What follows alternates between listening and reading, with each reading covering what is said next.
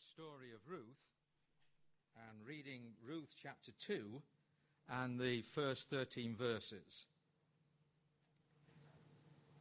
Now, Naomi had a relative on her husband's side from the clan of Elimelech, a man of standing whose name was Boaz. And Ruth the Moabitess said to Naomi, Let me go to the fields and pick up the leftover grain behind anyone in whose eyes I find favor. Naomi said to her, Go ahead, my daughter. So she went out and began to glean in the fields behind the harvesters. As it turned out, she found herself working in a field belonging to Boaz, who was from the clan of Elimelech. Just then, Boaz arrived from Bethlehem and greeted the harvesters. The Lord be with you. The Lord bless you, they called back. Boaz asked the foreman of his harvesters, Whose young woman is that?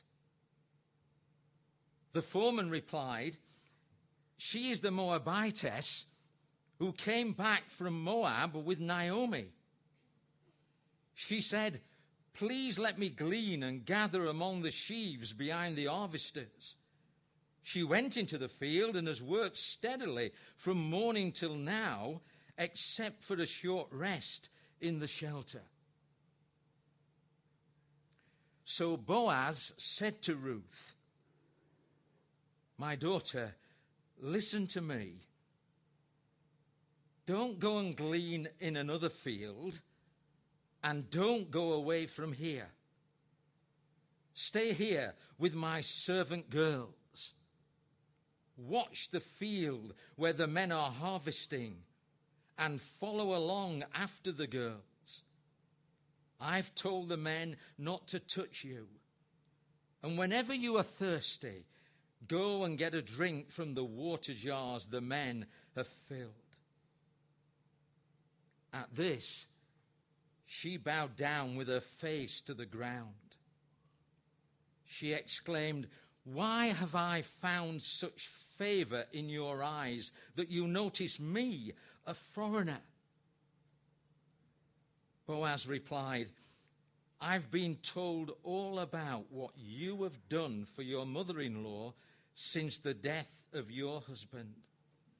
How you left your father and mother and your homeland and came to live with a people you did not know before. May the Lord repay you for what you have done.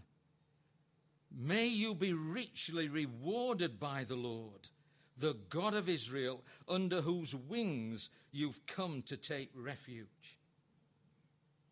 May I continue to find favor in your eyes, my Lord, she said.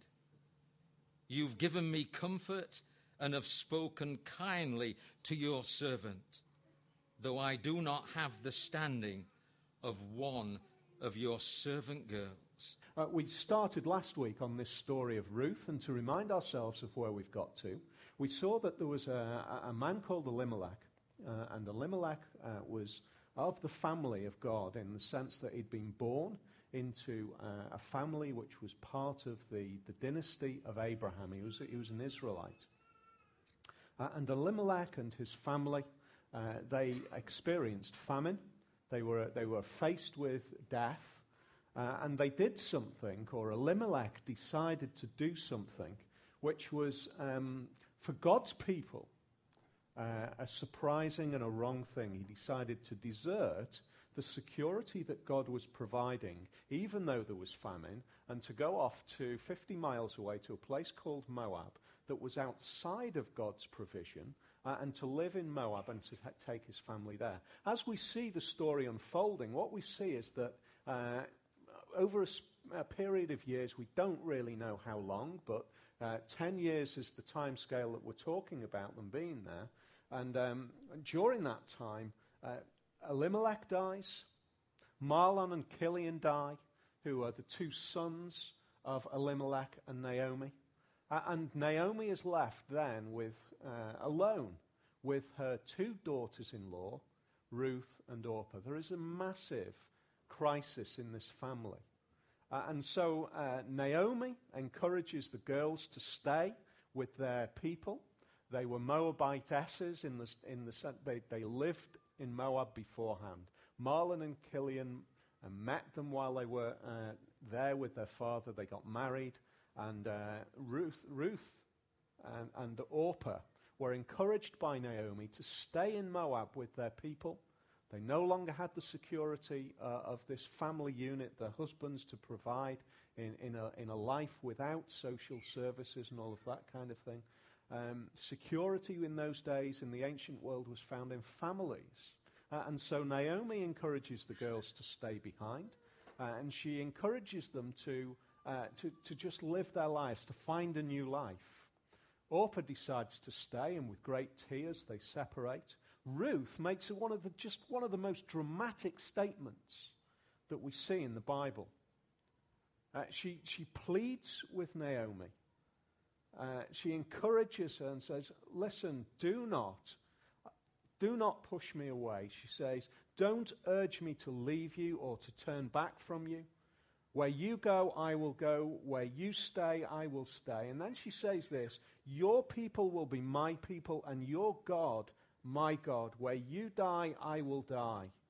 And there I will be buried. May the Lord deal with me, be it ever so severely, if anything but death separates you and me. Ruth is making a dramatic commitment here, but she's not making it simply as a commitment to Naomi. It sounds like that to our ears. But in, in, in, rea- in reality, what she's doing is she's making a huge commitment to the God of Naomi. She's saying, I will be considered as one of you. I, I want to be. Don't push me away from the opportunity to worship your God because I know that if I, if I stay in Moab, I'll, I'll lose connection with the God who I have come to know through being a part of this family. Don't push me away from that God. Don't separate me. I, I am committing myself to you because I am first and foremost committing myself to the God who has been introduced to, to me through your life. That is powerful, isn't it? It's powerful in the sense that I guess that for most of us, uh, we, we come into contact with the message of, of, of Jesus, with the message of the Bible, through somebody else, either inviting us along, we see their lives, we have conversations, they're not perfect, they mess up, but there is something that, that is going on deeper. Now, just think about this. Ruth is, is connected to this family that has gone through crisis, absolute disaster. Husband dies, two sons die, and therefore two other husbands die. I mean, this is family crisis. And yet, for Ruth, she sees something in the life that Naomi lives, and she says, There is something deeper going on for you. Don't push me away. Now we find um, that, that, Ruth and Naomi, they travel back um, to Bethlehem, to the place where uh, Mar- uh, Elimelech and Naomi first lived. And we see now in our first verse of our reading now, Naomi had a relative on her husband's side from the clan of Elimelech, a man of standing whose name was Boaz. That's how it opens up to us. That's almost like um, that's a quick statement for us of explanation. That doesn't actually uh, become part of any of the decision making factors that Naomi and Ruth go through. That's what we're going to see this afternoon. That's like an opening statement for us uh, just to cue us in to what's going on. There's, there's, there's some help, there's, there's a glimmer of hope here, but it's a glimmer of hope that we are let into before Naomi and Ruth experience it. This opening statement, the reason that we can say that is because what we see is that uh, Ruth and Naomi have this conversation going on.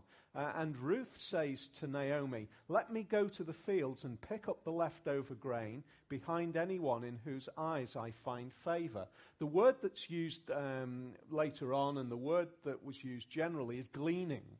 So you, you know the pictures of what harvesting used to be like, where um, there would be just a huge number of, of people out in the fields using hand tools to cut down the grain and gather in the grain. Inevitably, there would have been grain that spilled, spills onto the floor.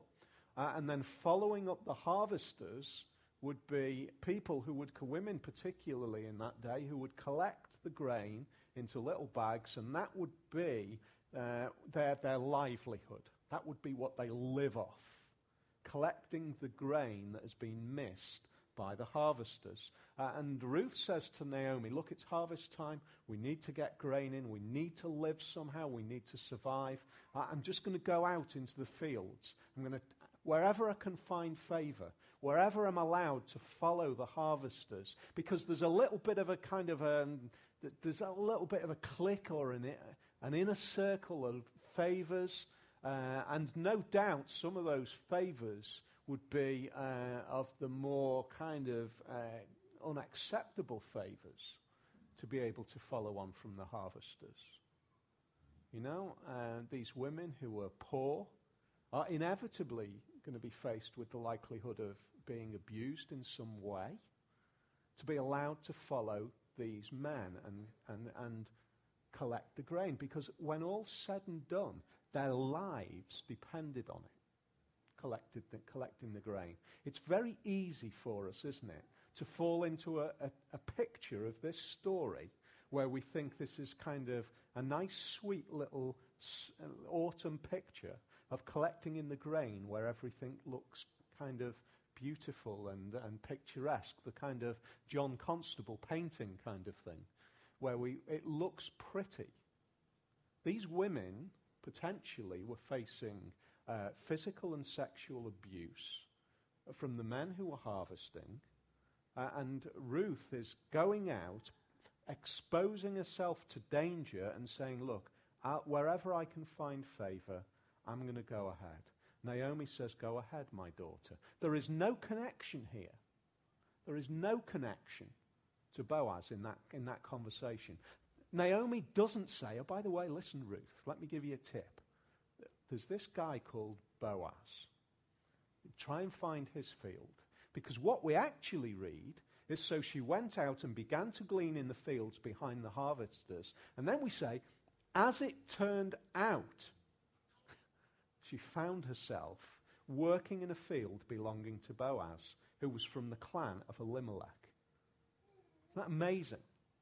She finds herself, you know, this, this in human terms, this twist of fate that, that allows uh, Ruth to find herself in the field of Boaz, where we've had the, the opening heads up, if you like, to say there is this guy called Boaz who's part of the family of Elimelech, uh, and, and it happens that she ends up in that particular field. They're destitute, these women. There is a tentative hope.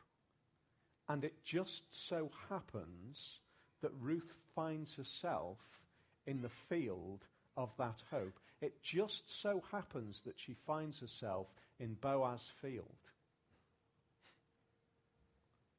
What were to do? What were to look into that? As, as that is explained to us, we're given a little bit of a, a tip off by the opening verse. By being told that Boaz existed, by being told that, that there is this family connection, that there is this possibility of hope, and then finding that, that Ruth and Naomi don't, don't seek to exercise that hope, and she just finds herself there. What the writer of this story is trying to suggest to us with, with a beautiful construction of the way he's presented it is was it fate? Did it just so happen that she turned up in the field of Boaz? Or is there something more going on? I want to ask why, why we're here this afternoon. For those of us who have come to know Jesus as the true and living God, just think about how that pathway worked for you to find yourself not just here, but as one who trusts in Jesus. Just think about the way that uh, events worked out in your life. That we find ourselves here. And maybe for us as we listen to this, we're asking the question how did I ever get here? How is it that I'm finding uh, something about this message which is just, it, it's just touching me? Is it fate? Does it just happen that way? You know what the writer is trying to say here is no. No, there is something greater. There is something behind this. Now, in fairness, I'm giving you a tip off for the way the story unfolds there. we're just at the beginning of the story. What we actually see as the story unfolds over the next chapters is that's exactly how it's working out. But, but I want to be upfront that the way this story does unfold in front of us is that Ruth doesn't just happen to find herself in a field which belongs to Boaz. Oh, yeah, in human terms, she just went out and she found favor with these particular harvesters. They allowed her to glean in their field, uh, and it happened to be Boaz's field, but that's not the way God planned it to just happen like that. His intent was that Ruth would find herself in that field. That's where she would be. Uh, gleaning in a field. Isn't that an amazing thought? And then we find um, in verse 4 just then Boaz arrived from Bethlehem and greeted the harvesters. The Lord be with you. The Lord bless you, they called back. So here's this, this, um, this man who, who appears in the scene, on the scene. Boaz, he, he's an older guy. And uh, he's, he's this one who we've been given the information regarding that he's part of the family of Naomi's uh, deceased husband. There is a possibility that this guy might be some help. But, but our, our, our Bible antenna should be kind of tweaking a little bit at this point. Uh, because there's a, a, reference used, there's something specific going on.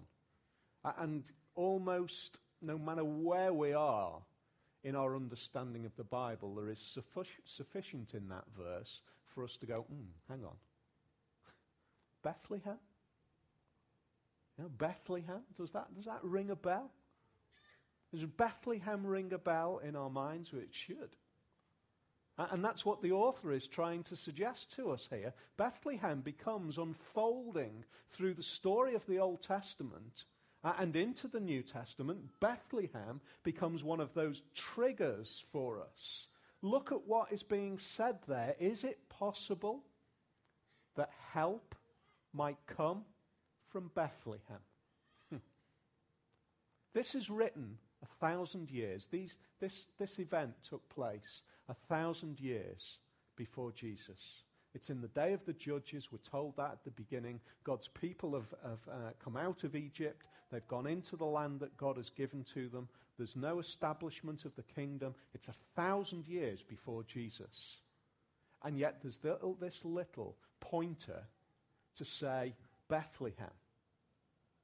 Maybe it's possible that a Savior, just for this family, could come from Bethlehem. That's what, the, that's what the writer is unfolding for us. Is it possible that a Savior could emerge from Bethlehem? Why is it Bethlehem? Is that not another pathway that God is taking this family down? Not just for the sake of this family, but for the sake of you and me as well for us to say that there is a God who is behind all of this, who is shaping the events of life right across the board, across a thousand years, for one family to be a pointer to something that is going on, something that is going to happen in the future. And what we find is that as Boaz arrives in this field, he brings the blessing of God from Bethlehem.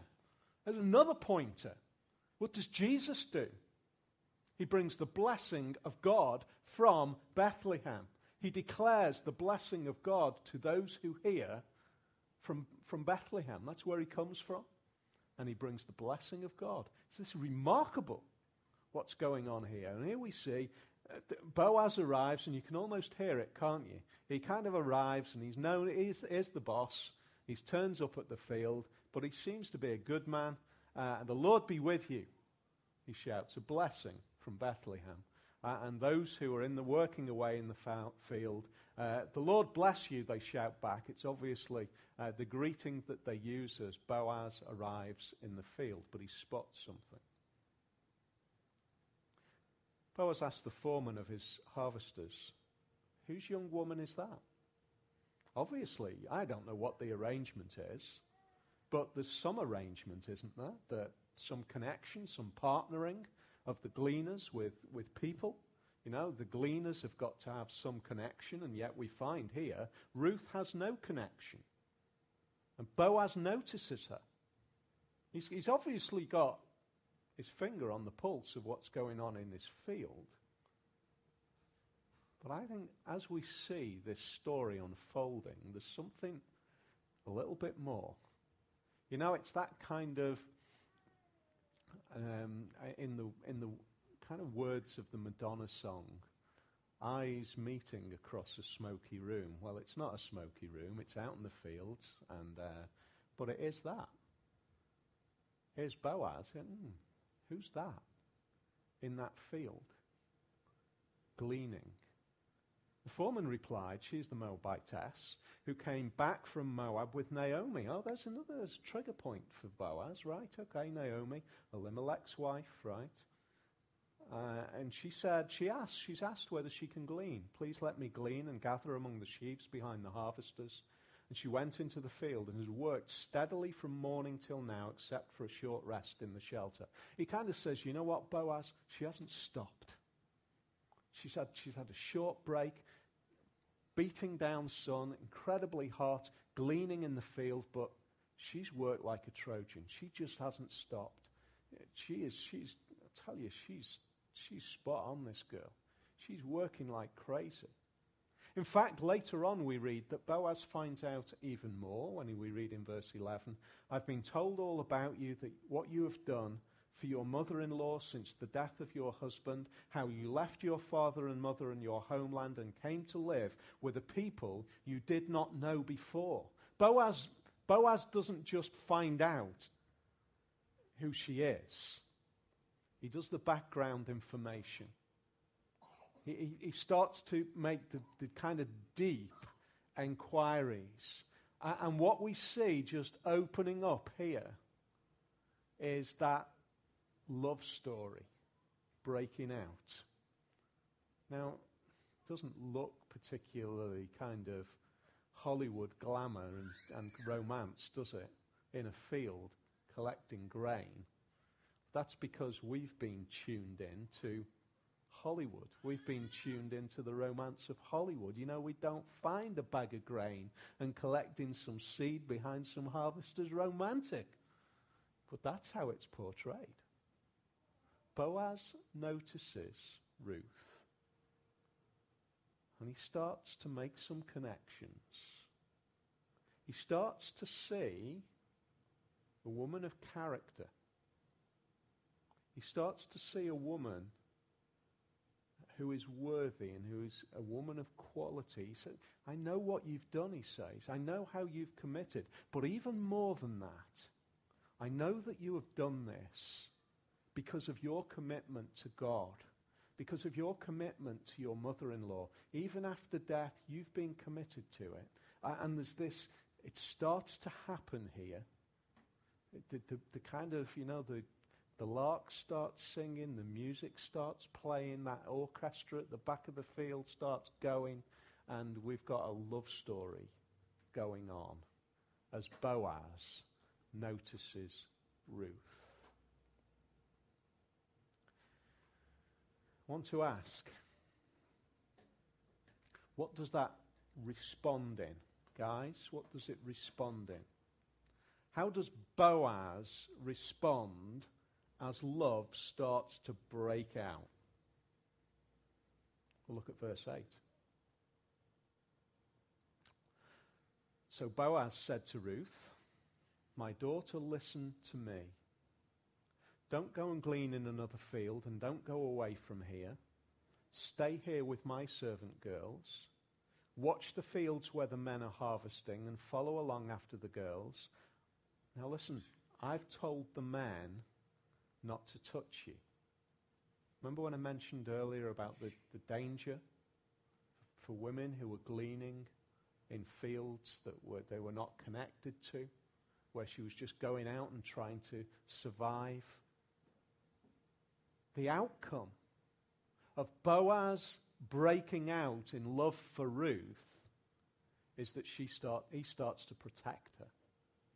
He says, Look, Ruth, I've told the man, they're not going to touch you. Whatever you do, you make sure that you stay with my girls. Don't do anything outside of this field. Whenever you're thirsty, go and drink. Get a drink from the water jars that the men have filled. In, other words, he starts to present a, a picture of what the Bible describes as love what the Bible describes as connection. We, are, we have got so mixed up with, with the way we understand love and long term commitment and relationship because of everything that we see in, in, movies and in stories. Guys, what does this, uh, what does this man do as he sees love beginning to work in his heart, he says, Right, I'm going to protect and I'm going to provide. You know, that's pretty irresistible, isn't it? That's pretty irresistible when somebody comes along and says, I'm going to protect and I'm going to provide. And yet, guys, that is exactly how we're called as men to be men. You know, there are two stories going on here. There is the story of uh, a man and a woman just falling in love. But there's something else going on. There is a picture of guidance for us. There is a picture of what it is to truly display love, protection, and provision. You know, long term protection. My love for you means I care for you, I protect you. And for Ruth, why, why is there an appeal to Ruth? We have no description of what she looks like at this point. But what we see, what draws Boaz to Ruth, she's a woman of character. She's a woman of character.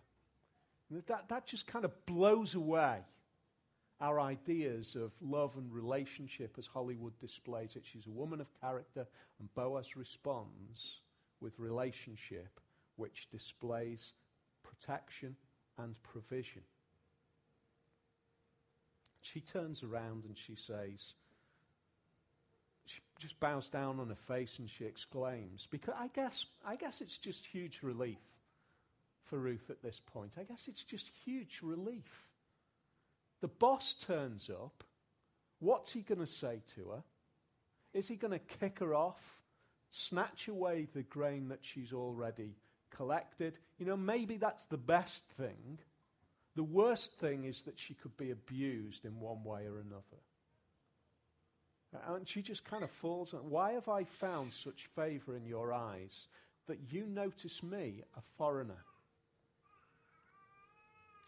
May the Lord repay you for what you have done. May you be richly rewarded by the Lord, the God of Israel, under whose wings you have come to take refuge. May I continue to find favor in your eyes, my Lord, she said. You have given me comfort and have spoken kindly to your servant, though I do not have the standing of one of your servant girls. Ruth begins to see this, this Boaz, this, this one who is going to come from Bethlehem and is going to protect me and is going to provide for me and is, is, gonna, is not going to abuse me. Well, this, this one who's come from Bethlehem, I can trust it. Now, now, up to now, we've just been looking at an interrelationship between a man and a woman. But we know, don't we, that the Bible is trying to point us to something else. It's kind of pre- preparing us. Yes, it's a wonderful story. Yes, it's a wonderful uh, relationship that's going on, but there is something bigger, there is something deeper. Jesus says uh, to uh, a Canaanite woman, a woman who is a foreigner, a woman who is separated from God's people. Jesus uh, is approached by this Canaanite woman. Uh, and she comes to him crying, Lord, son of David, have mercy on me. My daughter is suffering terribly from demon possession. Now, it's, a, it's a bit of a parallel story, really, because just like Ruth, she's a foreigner coming to God in Jesus. And she says, Look, I'm a foreigner, I'm a Canaanite woman, but have mercy on me. Jesus didn't answer a word. His disciples came to him and urged him, just send her away. She keeps crying after us. You know, the disciples, they're just not clued into Jesus and his approach. They just get rid of her. You know, I guess maybe that's the way some of Boaz's men might have wanted Boaz to respond to Ruth. You know, she's a foreigner. She, she, she doesn't deserve to be here. Just get, get shut of her. We can get somebody else in from our own people who can collect the grain as well as she can. And yet Boaz says, no, let's protect her. Let's provide for her. Jesus says nothing. The disciples try to get rid of her. Uh, and then Jesus says something which is just, it seems just crushing. He says, I was sent only to the lost sheep of Israel. In other words, you can't come in. Not, I wasn't sent for you. I wasn't sent for you. The woman's response is just remarkable. She says, Yes, Lord, she said, but even the dogs eat the crumbs that fall from the master's table. The dogs uh, was a term that was used for, for Gentiles, for everybody who was outside of God's people. It was just like, a, it was just like the, the uh, pejorative term that was used, the, cr- the kind of critical term that was used to describe people who were outside of Israel. And she says, Look, I'm a dog. But even the dogs eat from the crumbs underneath the master's table. In other words, I see you as the master, not just of this individual situation. I see you as the master of this world. I see you as the master who can provide security and help and intervention with my daughter who's demon possessed. You know, that is some master that she's seeing there, isn't it? And, he, and she says, Look, I, I think that you can help me. Please allow me just to have the crumbs. A bit like Ruth saying, Just let me have the little bits of grain that are left behind, the harvesters. Just let me have the bits, the straggle ends. I'm a foreigner, I don't deserve it, but will you provide for me? And Jesus says, Woman, you have great faith. Your request is granted. And her daughter was healed from that very hour. What a connection. What an intervention of God. What, what a wonderful breaking into this world of God, God's authority, God's power, where He says, I'll release you, I'll, I'll free you, I'll provide for you, I'll allow those crumbs to fall, and even more, I'll bring you into relationship with me.